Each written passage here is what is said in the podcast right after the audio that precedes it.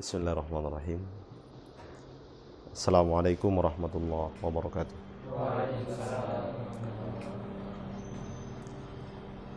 Alhamdulillahi rabbil alamin alladhi an'amana bi ni'matil imani wal islam.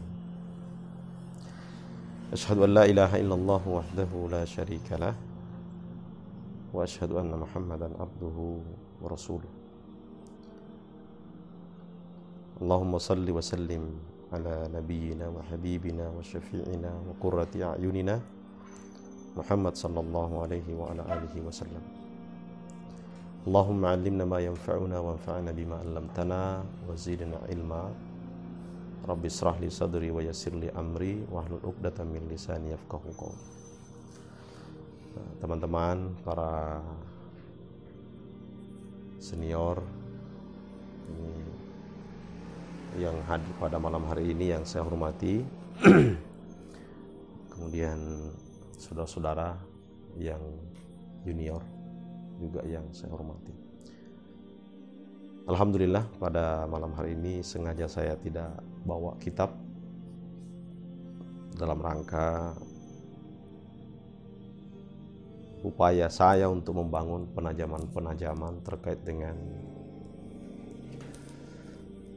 apa yang harusnya kita uh,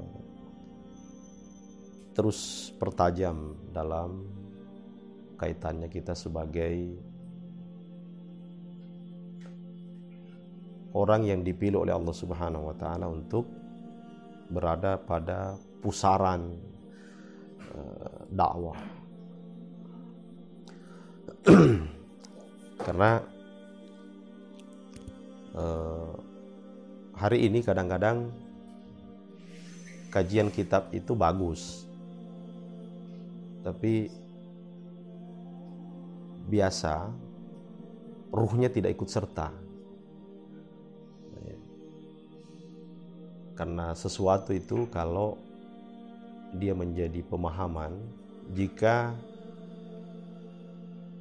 kita raih betul maksud dari satu pemikiran, lalu kemudian yang kedua, pemikiran itu kita yakini.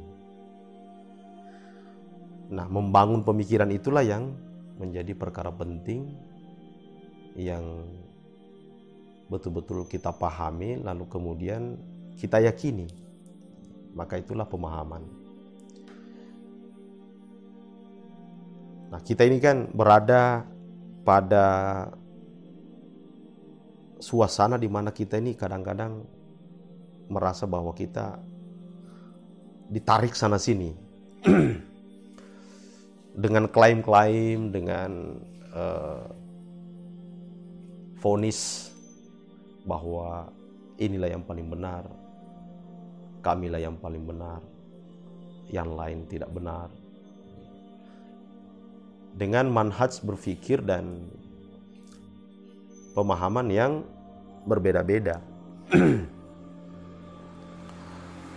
Sehingga dalam situasi seperti ini kalau kita tidak punya pemahaman yang terus dipertajam, ya memang kita akan cenderung terombang-ambing, bahkan kita menjadi orang yang disorientasi dalam kehidupan ini. Bahkan tidak jarang ada orang yang tadinya berada di jalan dakwah, tapi karena dia masuk pada situasi di mana ada pemikiran yang saling tarik-menarik antara satu dengan yang lain, pada akhirnya dia tinggalkan semuanya. Memilih hidup, eh, sudahlah. Daripada kita masuk dalam dunia perdebatan, dalam dunia konflik, dalam dunia uh, perbedaan pemikiran antara satu dengan yang lain, ya mending kita jadi orang biasa saja lah, gitu. Nah, saya mencoba mengantar kita pada malam hari ini dengan ungkapan yang mungkin sering kita dengar dan ini menjadi dalil di mana-mana. Apa itu? Perkataannya Imam Malik, la yasluhu hazihil ummah illa bima salaha bihi awwaluha. Itu kan di mana-mana. Jadi tidak akan baik umat ini ya, kecuali apa yang membuat umat dahulu itu menjadi baik. Artinya penajamannya adalah apa yang dilalui oleh umat terdahulu itu itu juga harus dilalui oleh umat hari ini kalau mau umat ini baik. Seperti itu.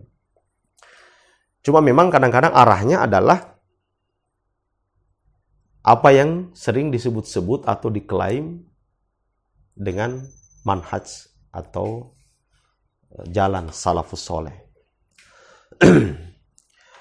Tapi tidak pernah ada kita dengar satu upaya untuk mengembalikan dakwah itu pada sumber awalnya. Sebelum terjadinya berbagai macam khilaf. Apa yang sama sebelum terjadinya berbagai macam khilaf?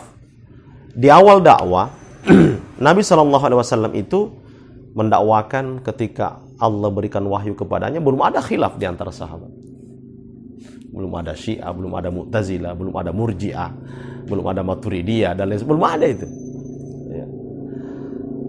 Dan sahabat terbina oleh Rasulullah SAW itu dalam kondisi yang seperti itu. Ya. Dalam kondisi yang seperti itu. Belum ada perbedaan macam-macam. Apalagi perbedaan di manakah Allah? Berdebat apakah dia di atas atau di bawah atau di mana-mana Nah, ini kan sekarang kita di situ apa namanya berkutatnya. Karena kalau kita bawa ke awal itu tidak jadi perdebatan sebenarnya di kalangan sahabat. Nah kira-kira kalau kita membawa dakwain dalam situasi seperti itu, apakah ini yang dimaksud oleh Imam Malik? Bahwa la yasluhu hadhil umma illa bima saluha bihi awwaluha. Ya. Kalau kita lihat sejarahnya bahwa yang dimaksud oleh Imam Malik itu adalah pada dakwah sumber awal ketika dakwah itu dibawa oleh Nabi SAW dan belum ada khilaf-khilaf yang seperti ini. Apalagi persoalan bicara masalah manhaj. Manhaj itu ya Islam, akidah. Seperti itu. Ya. Nah kita lihat kembali kepada metode Allah Subhanahu wa taala membumikan Islam ini ya dengan surah pertama itu Al-Alaq ayat 1 sampai 5. Itu kan paling pertama itu. Ya. Dan ini metode ini Allah yang pilih, tidak main-main. Allah yang pilih metode itu. Ya. Dalam situasi umat manusia ketika itu betul-betul berada pada puncak kejahiliaan, maka metodenya Allah tunjukkan langsung. Apa itu? Diturunkanlah surah Al-Alaq ayat 1 sampai 5 itu. Kenapa ini jarang menjadi kajian? Itu yang membuat saya juga bertanya-tanya. Padahal inilah yang menjadi sumber awal sejarah sebenarnya. Dakwah itu bermula. Di mana sahabat digembleng dengan surah Al-Alaq ayat 1 sampai 5, Iqra bismi rabbikal ladzi khalaq khalaqal insana min 'alaq Iqra wa rabbukal akram. Bacalah gitu. Kenapa itu jarang jadi kajian? Kenapa kita langsung masuk rububiyah, uluhiyah, asma wa sifat? Kalau sudah masuk asma wa sifat pasti masuk pada per perbedaan. Sudah pasti itu. Ya. Kenapa jarang kita dengar pembahasan untuk wujud daripada perkataannya Imam Malik ini kita bawa ke situ sejarahnya bahwa Allah menunjuk metode itu dengan surah Al-Alaq 1 sampai 5. Iqra bismi rabbikal ladzi khalaq. Nah, ini dalam tataran kekinian, dalam konteks kekinian, maka sebenarnya apa yang dialami dan dilalui oleh Nabi kita Muhammad SAW itu ketika kita bawa dalam konteks kekinian, itu tidak pernah terlepas dan tidak pernah tidak sesuai. Misalnya kalau kita gali ikra, itu kan sebenarnya kalau kajiannya uh, Muhammad Naqib Al-Attas itu kan pembentukan apa ya? Islamic worldview. Ya. Iqra bacalah bismi rabbik dengan nama Tuhanmu. Ya. Kemudian yang menjadi objek bacaan itu alladzi khalaq yang menciptakan. Artinya semua makhluk meliputi manusia, alam, ya, dan lain sebagainya. Ya.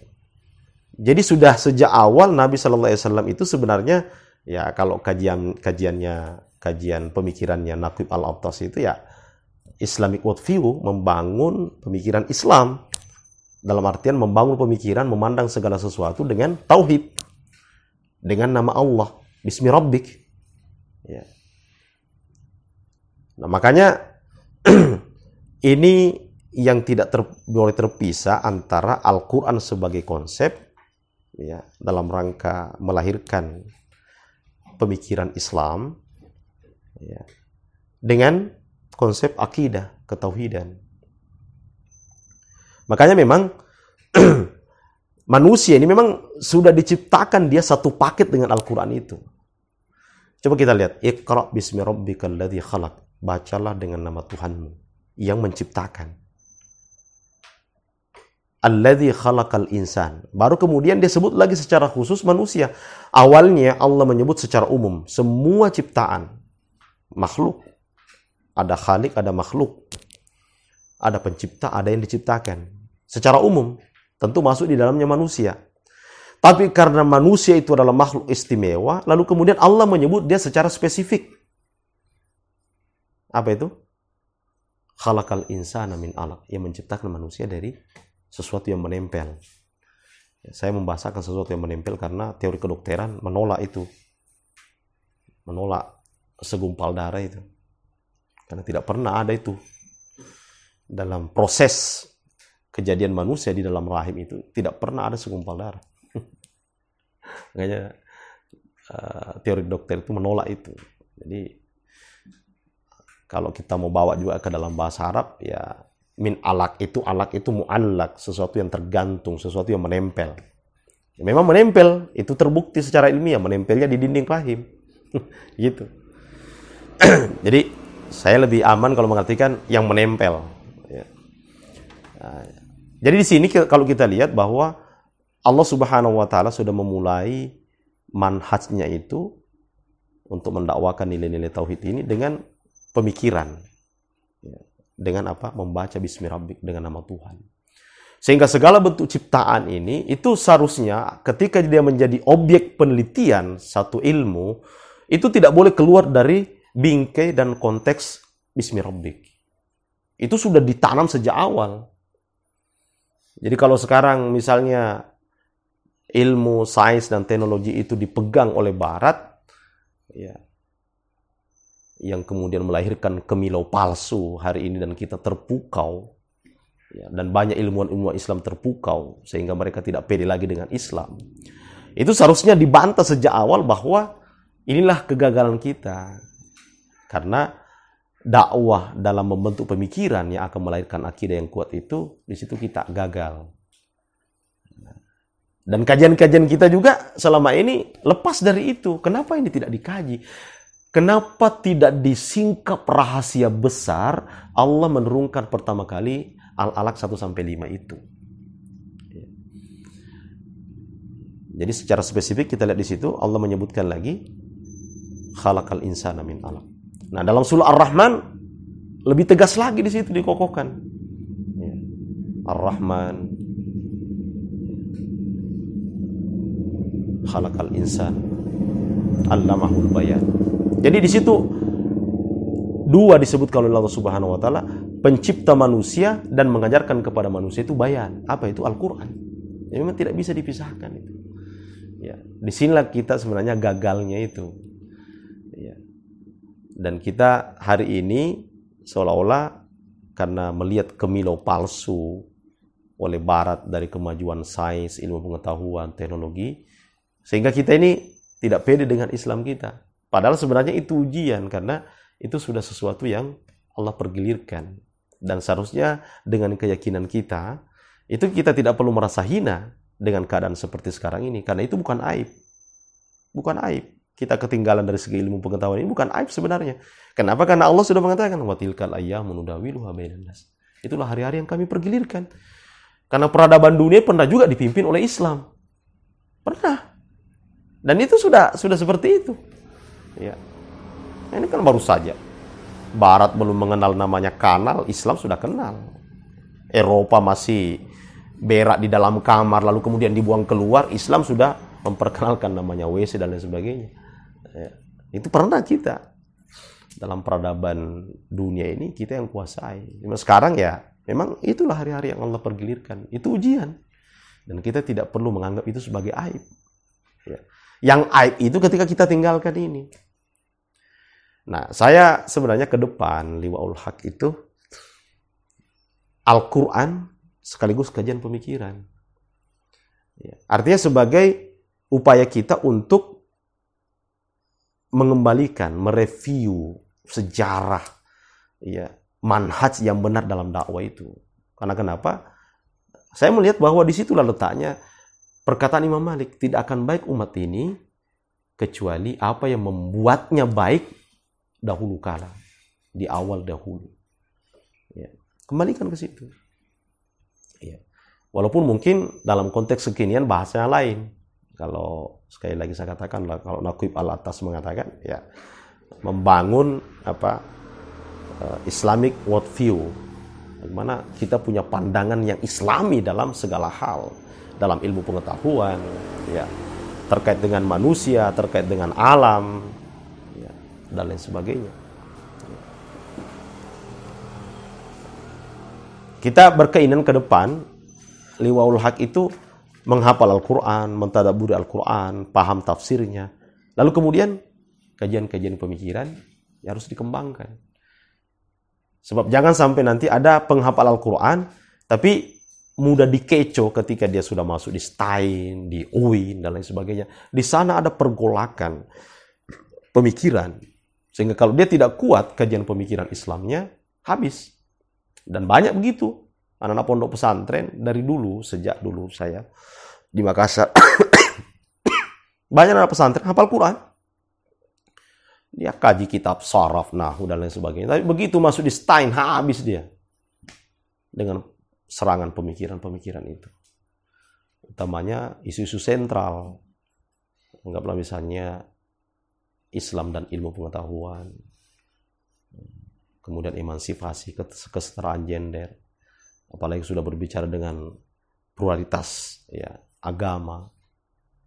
Apalagi kalau sudah dimasukkan pluralisme agama, sudah. Di situ mereka bertekuk lutut.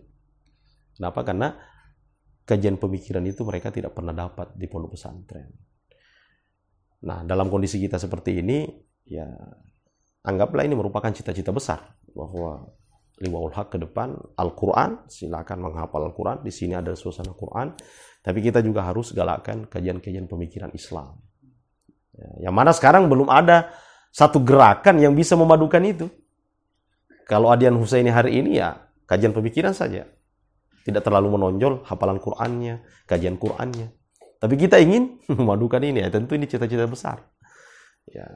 Dan ke depan di Waul Haq ini kita ingin jadikan satu lembaga yang tidak sama dengan lembaga lain dalam beberapa aspek. Termasuk dalam hal kita ingin memangkas doktrin yang selama ini mungkin berkembang di lembaga-lembaga yang ada bahwa mari kita besarkan lima ulhak. Saya mau pangkas itu. Mari kita besarkan Islam. Langsung saja, besarkan Islam. Ya. Dan antum tidak mesti di sini. Kalau antum sudah ambil pemikiran-pemikiran dasar yang ada di sini, utamanya sinergitasnya silakan anda. Mau masuk al-khairat, mau masuk di mana? Itu tidak peduli. Ya. Saya mau pangkas itu. Tidak mesti anda. Jadi mengukur loyalitas kadernya seseorang itu tidak mesti dia selama jadi ulama. Buang itu. Kita hilangkan itu. Nah, terus kalau begitu siapa yang besarkan liwa ulak nanti? Siapa saja menjadi pilihannya untuk mengabdi sini silakan. Pilihannya, itu pilihan dia. Jadikan pilihan. Tapi kalau mau mendoktrin bahwa harus di sini, maka Anda bukan kader kalau bukan di sini, hilangkan itu. Buang itu. Yang saya anggap selama ini tidak mutlak itu sebagai penyakit, saya katakan. Tapi itu bisa menjadi kuyulul hisbi. Jadi antum membesarkan di bawah hak nanti itu betul-betul pilihan bukan paksaan, pilihan. Saya mengabdi lewat Islam ini melalui ini. Tapi kalau kemudian Anda mau memilih yang lain, silahkan. Yang penting dasar-dasar pemikiran di sini Anda sudah ambil. Karena itulah Islam. Jadi kita mau pangkas itu. Saya mengabdi untuk Islam. Sehingga betul-betul bukan lagi sekedar slogan bahwa organisasi itu wasilah, bukan. Tapi betul-betul kita mau praktekkan. Bahwa kita hari di sini bukan untuk membesarkan lima Allah, membesarkan Islam. Bagaimana caranya? Boleh jadi organisasi lain juga mengatakan begitu. Caranya kita adalah mengukur loyalitas kader itu tidak mesti mengabdi di lima Allah di mana pun. Tapi kalau nanti Anda mau besarkan lima Allah berarti itu pilihan Anda, silahkan. Dan insya Allah ujungnya adalah Islam. Seperti itu. Ya, tidak seperti organisasi lain. Khawatir kalau muridnya pergi belajar di tempat lain. Jangan sampai nanti dia hilang kekaderannya. Saya hilangkan itu. Hilangkan itu. Karena Islam ini rahmatan lil alamin. Semua bisa kita temukan. Dan mudah-mudahan dengan begitu sinergitas itu bisa intinya di dua tadi itu. Jadi eh, ini juga sementara saya rumuskan sesungguhnya apa visi besar kita sebenarnya. Ya. Supaya ke depan itu tidak ada beban-beban apa yang ada tersimpan. Saya makin terkesima kemarin, saya ikut anunya si Ali Jabar. Ada beberapa dari ormas lain juga ikut. Kemudian ada yang menangkap beberapa program beasiswa dari Ustadz Ahmad Basir. Tiba-tiba ada selentingan saya dengar. Eh, kira-kira dijamin ke tetap dia nanti jadi kader itu kalau dia belajar di situ. Wah, sebenarnya masalah ini. ini. penyakit seperti ini, ikhwas sekalian. Penyakit. Ya. Siapa? Saya Ali Jabar. Dia hadir untuk Islam. Kenapa kita mesti khawatirkan lagi? Itu karena mengukur loyalitas kader itu kalau dia mengabdi di organisasinya. Ini harus kita pangkas. Nggak usah ada doktrin-doktrin begitu lagi. Oke lah, kalau di organisasi ada doktrin begitu. Tapi kita upayakan di Laul Haq tidak ada itu. Tidak ada itu. Antum bergabung di sini betul-betul pilihan. Saya pilih di sini. Ya. Bukan karena doktrin ini bahwa dan kita juga tidak mengukur bahwa loyalitas Anda sebagai kader Islam nanti di sini enggak. Anda mau di Wahda, Anda mau di Hidayatullah, Anda silahkan. Sepanjang Anda bawa pikiran-pikiran mendasar yang ada di sini. Jadi ke depan itu yang kita inginkan bahwa eh, apa namanya eh, Al-Quran dan dibarengi dengan kajian-kajian pemikiran. Makanya saya minta uh, Ustadz Ari, ya, sekali-kali beliau sudah mengajak kita untuk misalnya menulis makalah kecil terkait dengan apa pandangan Islam tentang pluralisme agama atau pluralitas agama. Kalau kita tidak memuasakan pluralisme agama. Ya, mulai-mulai mulai kita. Karena sekarang coba lihat. Pancasila ini seolah-olah menjadi lebih besar, lebih di atas daripada agama. Karena kenapa ya seperti ini pemahaman yang salah terhadap agama itu. Walaupun mereka bergelar profesor, doktor, masya Allah. Nah ini akan menjadi kiblat orang-orang yang awam kasihan. Ya. Termasuk bagi mereka yang tidak punya dasar kuat dalam uh, Islamic worldview-nya. Ini akan terpengaruh. Oh, profesor, mantan rektor, dan lain sebagainya. Ya. Ya, jadi kembali kepada sejarah tadi bahwa perkataan Imam Malik itu perlu untuk terus kita kembangkan, kita kaji. Ya, dan ternyata memang kenapa sekarang jarang menjadi kajian? Kenapa Allah Subhanahu wa taala mendahulukan Al-Alaq 1 sampai 5? Kenapa itu tidak jadi kajian? Dan itu pilihan Allah. Kenapa bukan ayat yang lain? Kenapa bukan ayat tentang tentang muamalah? Kenapa bukan ayat langsung tentang kemusyrikan? Dan lain sebagainya. Di saat kemusyrikan waktu itu betul-betul puncaknya. Luar biasa. Tapi kenapa? Iqra bismi rabbikal ladzi khalaq. Rupanya ini sudah diantisipasi bahwa metode ini itu akan layak dan sangat pantas seperti apa pun situasi zaman yang akan datang untuk tetap dia bisa menjadi metode yang pas dalam memperbaiki keadaan umat manusia. Demikian pengantar ini ya insya Allah ini terus kita kembangkan diskusi-diskusinya. Alhamdulillah eh, walau hak hadir insya Allah aura sinergitasnya itu semakin tajam lah insya Allah ya. kita kemarin bikin event ya orang yang datang bukan orang kita ya, kita yang Masya Allah berjibaku adik-adik teman-teman semua habis itu hadir lagi di 212 itu juga bukan kita punya. Boleh jadi setelah sukses nanti kita disingkirkan atau bagaimana. Itu itu saya tidak tahu ke depan. Yang jelas kita memulai dengan Bismillah. Eh, kita tunjukkan bahwa kita ingin bersinergi. Alhamdulillah itu sudah ada. Tinggal ke depannya ini kita kira visi besar kita apa dan bagaimana kita membumikannya demikian semoga kita terus diberikan maunah oleh Allah Subhanahu wa taala Hadan Allah wa yakum ajma'in. Subhanakallahumma rabbana bihamdik. Asyhadu an la ilaha illa anta astaghfiruka wa atubu ilaik. Wassalamualaikum warahmatullahi wabarakatuh.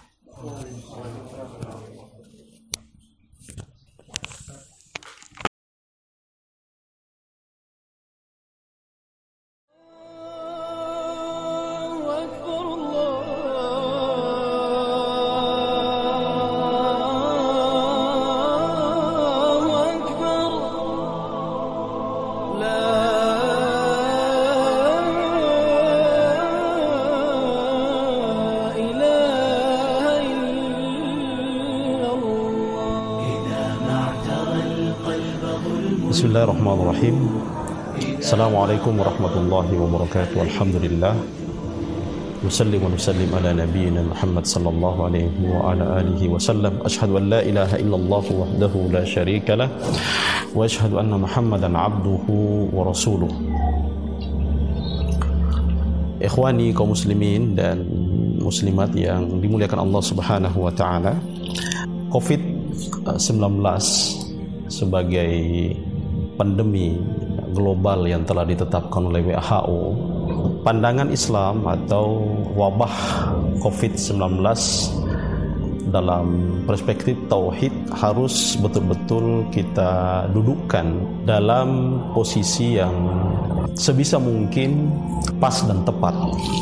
Kenapa? Karena terkait dengan maqasidus syariah tentang maksud adanya syariat Allah Subhanahu wa taala di antaranya adalah hifzun nafs, bagaimana menjaga jiwa.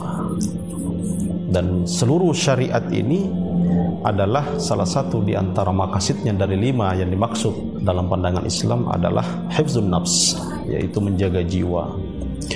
Maka yang paling pertama kita selaku orang yang bertauhid menyatakan bahwa ini adalah betul-betul ketetapan dari Allah Subhanahu wa taala apa pun bentuk uh, analisa kemudian bahkan mungkin nanti kesimpulan ujungnya kita mesti mengembalikan bahwa ini semua adalah ketetapan dari Allah Subhanahu wa taala. Yusibana illa ma kataballahu tidak ada yang menimpa kita sesuatu apa pun kecuali itu semua adalah ketetapan dari Allah. Ini yang pertama. Sikap sebagai seorang muslim harus berpegang di atas prinsip ini Kemudian yang kedua adalah bagaimana kita bertawakal kepada Allah Subhanahu wa taala dengan tawakal yang benar. Tawakal yang benar adalah memenuhi dua rukun. Yang pertama adalah bazlul juhdi ala tahsil.